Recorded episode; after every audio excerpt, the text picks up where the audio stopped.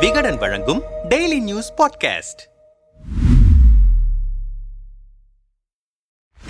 ஈரோடு கிழக்கு இடைத்தேர்தலில் ஜெயித்தே ஆக வேண்டும் என ஆட்டத்தை தொடங்கிய எடப்பாடி பழனிசாமி கிட்டத்தட்ட அறுபத்தி ஆறாயிரத்து ஐநூறு வாக்குகள் வித்தியாசத்தில் தோல்வியை சந்தித்திருந்தார். ஆனாலும் அது குறித்து பெரிதாக அலட்டிக் கொள்ளாமல் பொதுச் செயலாளர் தேர்தலுக்கு ஆயத்தமாகி வருகிறார். அதிமுகவின் அடுத்த பிளான் பற்றி விசாரித்தோம். ஈரோடு கிழக்கு தொகுதி இடைத்தேர்தலுக்கான அறிவிப்பு வெளியான போதே அங்கு அதிமுக நிச்சயம் களம் காணும் என்று உறுதியாக இருந்தார் எடப்பாடி. தேர்தல் களத்தை சாதகமாக்கி கட்சியையும் சின்னத்தையும் தனது தரப்பில் தக்கவைக்கும் வைக்கும் ஆட்டத்தை சேர்த்தே தொடங்கினார். இதனால் ஜெயித்தே ஆக வேண்டும் என்பதை விட ஆளுங்கட்சியின் பாய்ச்சலுக்கு முன்னால் தாக்கு பிடித்து கடந்த தேர்தலில் பெற்ற வாக்குகளை விட கூடுதலாக வாக்குகளை பெற்று இரண்டாவது இடத்தை பிடித்தாலே போதும் என்ற நிலைக்குள் சுருங்கிவிட்டது அதிமுக. அதன் காரணமாகவே காங்கிரஸ் வேட்பாளர் இவி கே எஸ் இளங்கோவனிடம் அறுபத்தி ஆறாயிரத்து ஐநூற்று எழுபத்தி ஐந்து வாக்குகள் வித்தியாசத்தில் படுதோல்வியை சந்தித்தது அதிமுக என்கிறார்கள் கட்சியின் இரண்டாம் நிலை தலைவர்கள். அதிகாரப்பூர்வமாக எடப்பாடி பழனிசாமியின் ஒற்றை தலைமையின் கீழ் அதிமுக சந்திக்கும் முதல் தேர்தல் இதுதான் என்றாலும் ஜெயலலிதா மறைவுக்கு பிறகு அதிமுக தொடர் தோல்விகளை சந்தித்து வருகிறது. சோர்ந்திருக்கும் கட்சியை மீட்டெடுக்க என்ன திட்டம் வைத்திருக்கிறார் எடப்பாடி என்று அதிமுகவின் அமைப்பு செயலாளர்கள் சிலரிடம் பேசினோம். இடைத்தேர்தல் என்றாலே ஆளுங்கட்சிதான் வெற்றி பெறும். அந்த அளவுக்கு ஜனநாயகம் வளைக்கப்படுவது இந்தியா முழுவதும் நடக்கும் வாடிக்கைதான். அதன்படி ஈரோடு இடைத்தேர்தலில் திமுக கூட்டணி வெற்றி பெறும் என்பதை தாண்டி களத்தில் கடும் போட்டி இருந்தது. அதனால்தான் நாற்பத்தி மூவாயிரத்திற்கும் மேல் வாக்குகளை எங்களால் பெற முடிந்தது. உண்மையில் இது எங்களுக்கு நல்ல வாக்குகள் தான் அதனால்தான் தோல்வியால் துவண்டு விடாமல் கட்சி வளர்ச்சிக்கான அடுத்த கட்ட பணிகளை தொடங்கிவிட்டோம். குறிப்பாக கடந்த ஒன்பதாம் தேதி நடைபெற்ற மாவட்ட செயலாளர் கூட்டத்தில் இது குறித்து விரிவாக பேசப்பட்டது. வரும் நாடாளுமன்ற தேர்தலை எதிர்நோக்கி கட்சியை பலப்படுத்தும் பணியில் முழு வீச்சில் இறங்கியிருக்கிறோம். முதல் கட்டமாக ஒற்றை தலைமையை உறுதி செய்யும் பொதுச் செயலாளர் தேர்தலை விரைவில் நடத்தவிருக்கிறோம். மார்ச் இறுதியில் அதற்கான தேர்தல் நடக்க வாய்ப்பு அதிகம் இருக்கிறது. அதைத் தொடர்ந்து பூத் கமிட்டிக்கு புத்துயிர் கொடுக்கும் பணிகளையும் முடுக்கிவிட்டிருக்கிறோம். கடந்த நான்கு ஆண்டுகளில் தென் மாவட்டங்களில் கட்சியின் அடிப்படை கட்டமைப்பு சிதைந்துவிட்டது. அதை மீட்டெடுக்க எடப்பாடி அங்கே சுற்றுப்பயணம் மேற்கொள்ளவிருக்கிறார். அதேபோல ஜெயலலிதா மறைவுக்கு பின்னர் சுமார் ஐம்பது முக்கிய நிர்வாகிகள் மாற்றுக் கட்சிகளுக்கு சென்றுவிட்டனர். அந்த இடங்களும் நிரப்பப்படாமல் இருக்கின்றன. அவற்றுக்கும் சேர்த்து உட்கட்சி தேர்தலை நடத்தவிருக்கிறோம். மேலும் மாவட்ட கழகங்களில் மாற்றங்களும் மேற்கொள்ள மேற்கொள்ளப்படவிருக்கின்றன மாற்றுக் கட்சியிலிருந்து அதிமுகவை நோக்கி வர தயாராக இருப்பவர்களை கட்சியில் சேர்த்துக் கொண்டே இருக்கிறோம். இனிவரும் நாள்களுக்கான பிளான் இதுதான். எல்லாம் சரியாக அமைந்துவிட்டால் ஜெயலலிதா தலைமையில் எவ்வளவு பலமாக இருந்ததோ அதைவிட ஒருபடி மேலே பலம் பெறும் அதிமுக என்றனர் அவர்கள்.